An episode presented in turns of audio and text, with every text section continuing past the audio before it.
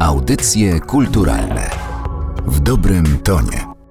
Przy mikrofonie Katarzyna Oklińska. Dzień dobry. Porozmawiamy dziś o czytaniu. Czytaj.pl to akcja organizowana przez KBF, Instytucję Kultury Miasta Krakowa, która to akcja jest częścią programu Krakowa Miasta Literatury UNESCO. A chodzi w niej mniej więcej o to, że czytelnicy za darmo dostają 12 książek do przeczytania przez cały listopad. Musimy się więc spieszyć. Czy trudno jest wybrać tylko 12 tytułów, które być może w dużej mierze ukształtują gust literacki czytelników? To pytanie zadaje Katarzynie Jakubowiak, koordynatorce akcji Czytaj.pl z KBF. Dzień dobry. Dzień dobry. Oczywiście tak, to jest, to jest trudne zadanie, to jest trudny wybór. Co roku tak naprawdę ta akcja to jest 12 konkretnych tytułów i my w tym takim pierwszym momencie organizacyjnym zawsze zastanawiamy się, czy musi być 12, czy nie może być 15, albo może 20, bo przecież tych książek jest tyle i właściwie nikt nam nie powiedział, że to musi być 12, tylko my sami tak mamy 12. I, i rzeczywiście to jest, to jest trudny wybór, bo my w tej akcji chcemy kierować książki, lektury do takiego bardzo szerokiego grona odbiorców, więc mamy takie założenie, że to po prostu muszą być książki różnorodne i to jest taka pierwsza myśl, która nam towarzyszy. Staramy się zawsze, żeby tam były kryminały, żeby tam były reportaże, żeby tam była literatura piękna, żeby były książki dla młodzieży, żeby było też coś takiego troszeczkę może bardziej ambitnego, ale też po prostu trochę coś takiego mniej codziennego. Na przykład w tym roku mamy świetne eseje, zdarzają się biografie, więc przede wszystkim myślimy kluczem tego, żeby te książki były różne dla różnych odbiorców. I młodzi ludzie czytają, i starsi ludzie czytają, i w różnych miastach czytamy tych dużych, tych małych i tych średnich, i na wsiach też ludzie czytają, i w Polsce, i za granicą ludzie po polsku czytają, więc rzeczywiście tak jak społeczność czytelników jest różnorodna, tak te książki też są różnorodne. W tym roku akcja jest organizowana online. To chyba zadziała na plus tego wydarzenia, bo przecież czytamy, tak jak pani wspomniała, nie tylko w Krakowie i w Warszawie, ale w całej Polsce i poza nią w języku polskim zapewne też. I ten dostęp online poszerza pole działania. Tak, dostęp online na pewno poszerza pole działania, natomiast ta akcja zawsze co nas bardzo cieszyło, była taką akcją, która miała bardzo mocny wymiar społeczny. Wiemy też z badań czytelnictwa, że najchętniej czytamy sami, jeśli czytają nasi znajomi, jeśli czytają nasi przyjaciele, jeśli czyta nasza rodzina. Wiemy też, że w domu, w którym, w którym jest dużo książek, dzieciaki też często po te książki czytają. Oczywiście to później wchodząc w szczegóły troszeczkę się komplikuje, natomiast jednak jest tak, że jeśli ktoś nam powie, słuchaj, Kasia, ta książka jest naprawdę rewelacyjna, musisz to przeczytać, to ja to chętniej zrobię i też wiem, że mogę liczyć na dyskusję z tą osobą. Ten element dyskusji o literaturze myślę, że jest niezmiernie ważny, żeby nam się czytanie często kojarzy jako taka czynność samotnicza, którą trzeba robić w nabożnym skupieniu, w momencie ciszy, jakiejś takiej refleksji, trzeba znaleźć moment, mieć dobry nastrój, jeszcze najlepiej nie być zmęczonym, bo przecież czyta się tak trudno, wszyscy wiemy, że dużo się mówi o tym, że łatwiej się ogląda seriale, ale nam też właśnie nie chodzi o to, żeby czytanie było taką ekskluzywną czynnością. My Wiemy też, że odbiorcy kultury to są również te same osoby, one czytają, one oglądają seriale, one chodzą do teatru, chodzą do kina i tak dalej. To są ci sami odbiorcy przeważnie, więc nie chodzi o taką konkurencję. My chcemy trochę powiedzieć, że czytanie jest super. Można czytać czy słuchać, i tutaj udział audiobooków w tej akcji też jest bardzo znaczący. Można czytać i słuchać wszędzie, można być na emeryturze i przypomnieć sobie, jak strasznie się lubi słuchać różnego rodzaju historii, narracji i zakochać się w audiobookach w ten sposób spędzać czas. Można być bardzo młodą osobą i nagle odkryć, że przecież w komunikacji miejskiej dobrze jest posłuchać audiobooka, bo cóż innego mamy robić, że mamy ten czas. Można jeździć w korkach i słuchać książek, można wieszać pranie i można robić mnóstwo różnych innych rzeczy. W końcu można też ostatecznie rodzinnie słuchać, czy to z dziećmi, jeśli są to jakieś audiobooki dla młodszych dzieciaków, czy to po prostu z młodzieżą. Więc, więc sporo tego można po prostu robić przy okazji też. A proszę mi powiedzieć, czy z tym czytelnictwem w Polsce jest aż tak źle? Uważa Pani, że za mało czytamy? Myślę, że zawsze warto mówić o tym, że książka jest fajną formą spędzania czasu. Myślę, że to jest szczególnie ważne, żebyśmy lifestyle'owo też byli w stanie się zidentyfikować jako społeczność, która robi coś fajnego, że wszyscy wolimy myśleć o różnych rzeczach, jako o takich rzeczach, które są nam wspólne, z którymi dobrze się czujemy. Wiemy oczywiście, że studenci i studentki polonistyki uwielbiają się przechadzać z książką pod pachą, ale jest znacznie więcej osób, które te książki uwielbiają. Wiemy też, że książki w formacie e-bookowym czy audiobookowym, często są czytane przez osoby, które również tak szalenie kochają papier i nie wyobrażają sobie, żeby tylko i wyłącznie w ten taki elektroniczny sposób konsumować książki.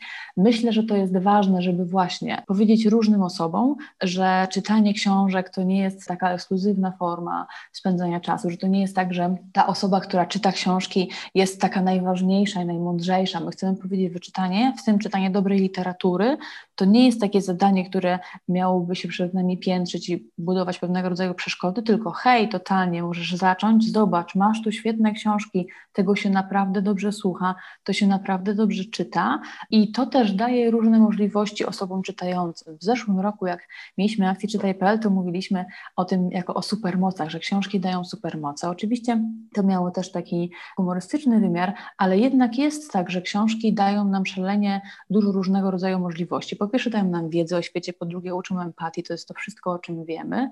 Natomiast myślę też, że w tym momencie, kiedy wszyscy mamy jednak jakiś problem z tym, że tak dużo jest wokół nas technologii i tak ciągle zerkamy na te smartfony, na przykład, warto te urządzenia, które są pod ręką, wykorzystać tak, żeby dać sobie trochę wytchnienia, żeby pokazać sobie samemu, że inna forma skupienia, inna forma spędzania czasu jest dostępna i wcale nie jest gorsza, nie jest trudniejsza w tym sensie, tylko naprawdę jakby hej, spróbuj, zobaczysz jak jest. To teraz proszę powiedzieć, jakie książki są dostępne. 12 tytułów, nie 15, nie 20, zobaczymy jak będzie w przyszłym roku, ale konkretnie 12, aż 10 z nich jest w formacie audio. I mamy Dominika Słowik z Zimowlą, nagrodzoną paszportem polityki w kategorii literatura, więc myślę, że jeśli ktoś jeszcze nie czytał, to to jest taki pierwszy trop. Wojtek Drewniak z kolejną częścią historii bez cenzury, tym razem o PRL-u, Jakub Małecki po raz trzeci w akcji z książką Horyzont, Mariusz Szyjeł z fantastycznymi, też nagrodzonymi nagrodomnika reportażami Nie ma. I tutaj szczególnie świetna realizacja audio, czyta Maja Osaszewska, czyta Maciej Sztur i czyta sam autor. Karolina Macios, czyli mocna reprezentacja kryminału i dalej Robert Małecki z Zadrą, Remigiusz Mróz z Głosami z Zaświatów, Jakub Ćwiek z książką Topiel.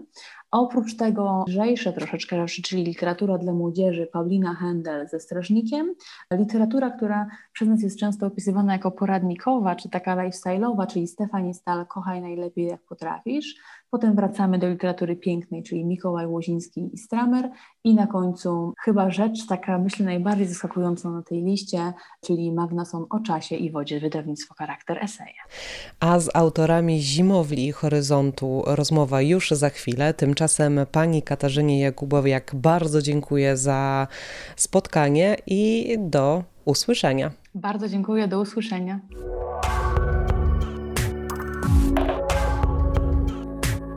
W tym roku w akcji Czytaj.pl można przeczytać za darmo m.in. książkę Dominiki Słowik pod tytułem Zimowla. Autorka jest dzisiaj naszym gościem. Dzień dobry.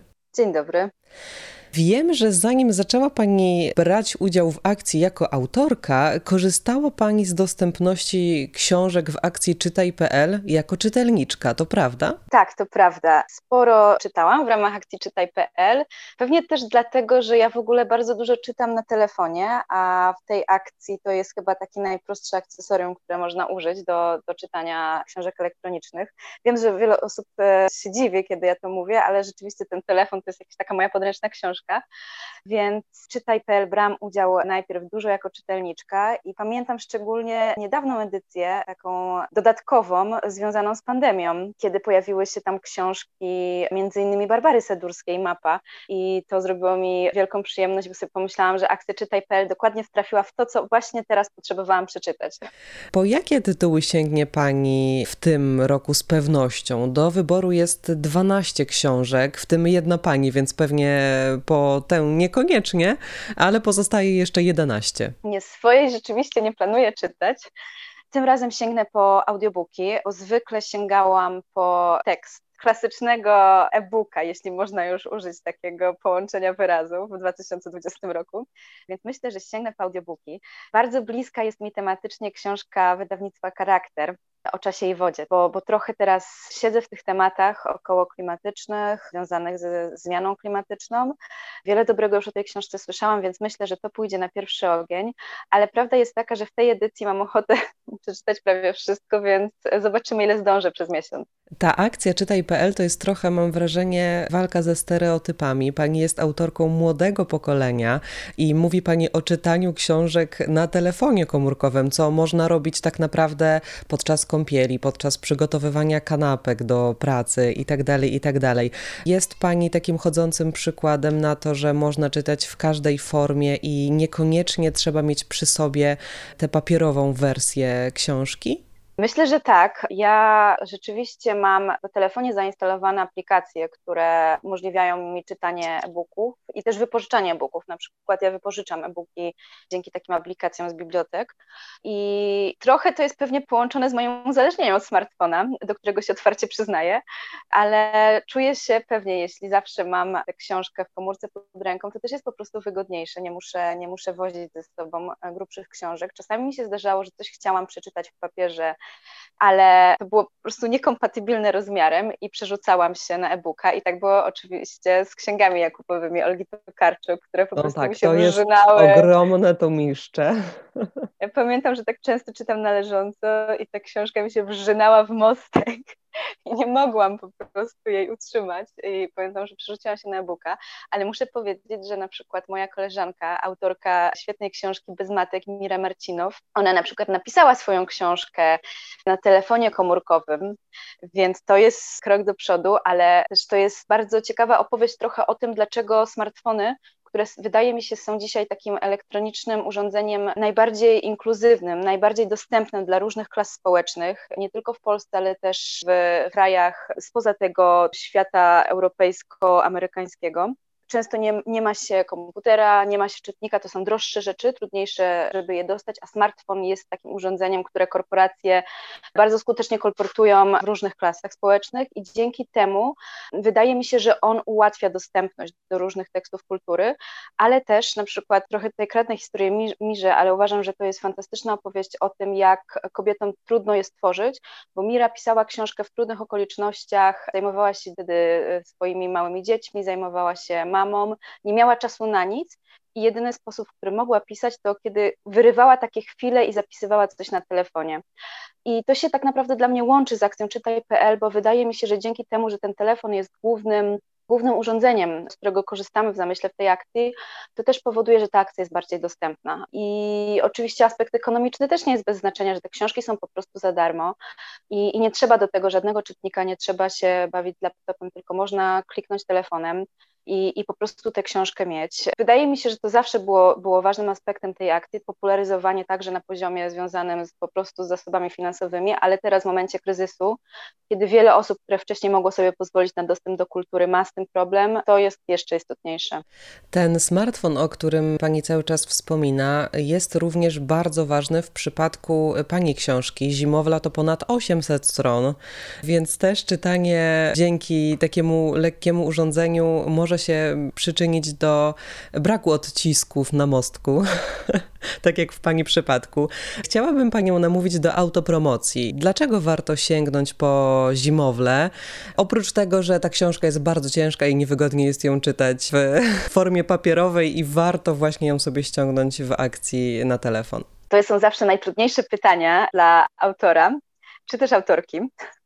Dlaczego warto przysięgnąć po Zimowle? Ja bym chciała, żeby Zimowla była taką książką, która z jednej strony pozwala przebrnąć przez trudniejszy czas i daje jakiś taki rodzaj ucieczki w prozę, bo nie uważam, żeby eskapizm był zawsze zły, ale z drugiej strony nie trzyma nas w tym eskapizmie, tylko prowadzi trochę w stronę takiego gorzkiego rozliczenia z rzeczywistością. Wydaje mi się, że taki balans w prozie, zwłaszcza dzisiaj, jest ważny. Z jednej strony wsparcie od fabuły, z drugiej strony jednak próba zrozumienia tego, co się z nami dzieje.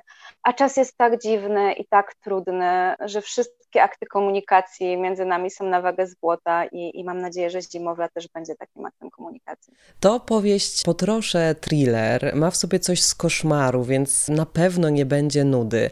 Jest zagadka do rozwiązania, jest małe miasteczko, są zmieniający się bohaterowie oraz, jak mówią krytycy, doskonały warsztat pisarski. To recepta na dobrą literaturę? Ja mam wrażenie, że nie ma, nie ma na szczęście recepty na dobrą literaturę, bo gdyby była, to podejrzewam, że byśmy przestali pisać paradoksalnie. Wydaje mi się, że, że, tak naprawdę to, czy książka jest dobra, czy jest zła, to się dokonuje gdzieś w tej przestrzeni pomiędzy piszącym a czytającym.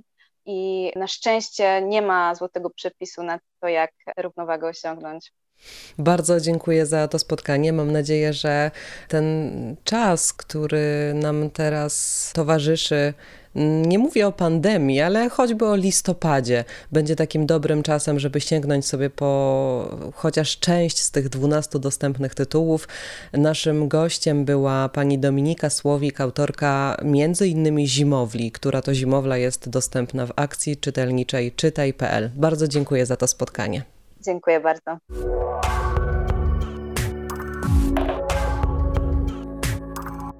Naszym kolejnym gościem, gościem audycji kulturalnych jest Jakub Małecki, którego książka Horyzont również jest dostępna w akcji czytelniczej czytaj.pl. Czy w listopadzie czytasz więcej? Ten miesiąc jest lepszy na akcję czytelniczą niż na przykład lipiec? Szczerze mówiąc, to ja nie wiem, czy, czy, czy ja czytam więcej, ale na pewno jest listopad lepszy niż lipiec, bo wiesz, wieczór, jeżeli jest ciemny i zimny, to pierwsze takie skojarzenie moje przynajmniej jest takie, że okej, okay, to herbata, koc i książka. W lipcu jednak te skojarzenia wieczorne są zazwyczaj inne, no bo nie wiem, słońce świeci do godziny 21, więc, więc myślę, że ten listopad jest idealny. Chociaż w moim przypadku chyba nie ma żadnej takiej tendencji, żebym w jednym miesiącu czytał więcej, w drugim mniej. Raczej jest tak, że, że czytam zawsze, zawsze dużo. Ja nie potrafię sobie przypomnieć, szczerze mówiąc, dnia, żebym nie czytał książki. No to bardzo, bardzo pięknie. W akcji czytaj.pl dostępnych jest 12 tytułów, w tym 10 polskich i 2 zagraniczne. Tematyka i gatunki przeróżne. Czy myślisz, że mając do wyboru wiele tytułów i w dodatku za darmo, ludzie sięgną po coś, po co nie sięgnęliby bez tej akcji? Mhm. Ja myślę, że jak najbardziej jest taka szansa, bo to jest ten sam efekt, który działa w momencie, jak ci na przykład, nie wiem, sąsiadka podrzuca książkę i mówi, że jest wspaniała, ale teoretycznie to nie jest coś, co byś e, sama wybrała w księgarni. I, I, myślę, że, że tutaj może to zadziałać podobnie. Być może jednym z największych takich efektów tej akcji może być właśnie to, że wiele czytelników przełamie się do literatury, której wcześniej na przykład nie znało albo nie lubiło, bo na przykład, nie wiem, ktoś czyta, tak jak mówisz, tylko reportaże, ktoś tylko kryminały, albo ktoś, nie wiem, nie czyta fantastyki, albo czyta tylko fantastykę. I wydaje mi się, że w przypadku takich akcji, kiedy możesz sobie za darmo po prostu spróbować bez żadnego jakby ryzyka, tak, że to nie jest, że wydałaś na książkę 50 zł w księgarni, teraz już trochę wypada, żeby ci się podobała. Nie? Także wydaje mi się, że ten efekt na pewno, na pewno jest możliwy, zwłaszcza, że jak czytam te statystyki, ile osób nie wiem, w ubiegłym roku sięgnęło po te książki z, z czytaj.pl, no to to jest jakiś kosmos. Nie? A ty po co sięgniesz z tej listy 12 tytułów? Zakładam, że nie będzie to horyzont. nie, nie, nie, na pewno nie horyzont. Mało czytam ostatnio literatury współczesnej, i chyba może być tak, że, że dzięki tej akcji przeczytam wreszcie książki, które tak chodzą za mną, na przykład Stramer Mikołaja Łozińskiego czy książka Mariusza Szczygła. To, to myślę, że po te, po te prawdopodobnie sięgnę. Książkę Mariusza Szczygła mogę z całą pewnością polecić, to na pewno, ale pomówmy nie o Nie ma, bo tak nazywa się książka Mariusza Szczygła dostępna w akcji, ale o Horyzoncie, którą można również przeczytać. Jest to opowieść o polskim weteranie, który wrócił z Afganistanu, ale to też książka o lęku, o próbie zmierzenia się ze swoimi demonami przeszłości. Ta książka jest nieco inna od Twoich poprzednich powieści, które były raczej związane z II wojną światową i z takimi małomiasteczkowymi problemami w polską wsią. Dlaczego teraz nagle poszedłeś takie nieco inne rejony? No rzeczywiście ona jest trochę, trochę inna, bo tak, tak jak mówisz, te poprzednie raczej się koncentrowały na takich małych kameralnych miejscowościach, a, a tutaj jest niemalże ta akcja prawie taka sensacyjna trochę, przynajmniej w tych retrospekcjach ale mi jakoś zawsze chodziło po głowie napisanie takiej historii o kimś, kto jest męski, ale w taki sposób po mojemu nazwijmy to. To znaczy ja często się spotykałem z bohaterami, z postaciami, które są męskie w literaturze czy w kinie i one mnie denerwowały z tego względu, że, że były zawsze tak stereotypowo męskie. I chciałem po prostu już od dłuższego czasu pokazać takiego bohatera, który by był męski w, taki, w takim moim rozumieniu, czyli odważny i gotowy na to, żeby się przyznać, że, że popełnił wiele błędów i tak dalej, że nie jest osoba, której się coś gdzieś tam udaje. I jak wymyśliłem sobie tą całą kompozycję, czyli połączenie tego wątku z tym wątkiem tej jego sąsiadki, która gdzieś tam jakąś tajemnicę rodzinną odkrywa, no to, no to pomyślałem, że właśnie to może być okazja, żeby o, o kimś takim opowiedzieć. Mnie ta, ca, cała ta wojna w Afganistanie najmniej w tym wszystkim interesowała, bo tego tam właściwie jest niewiele. To jest tylko taki punkt zaczepienia do opowiedzenia całej historii. Tak, tak, tak. Bardziej mnie zawsze interesuje i w tym wypadku również ten pojedynczy człowiek i jak on się zachowuje w sytuacji, która go właściwie trochę przerasta.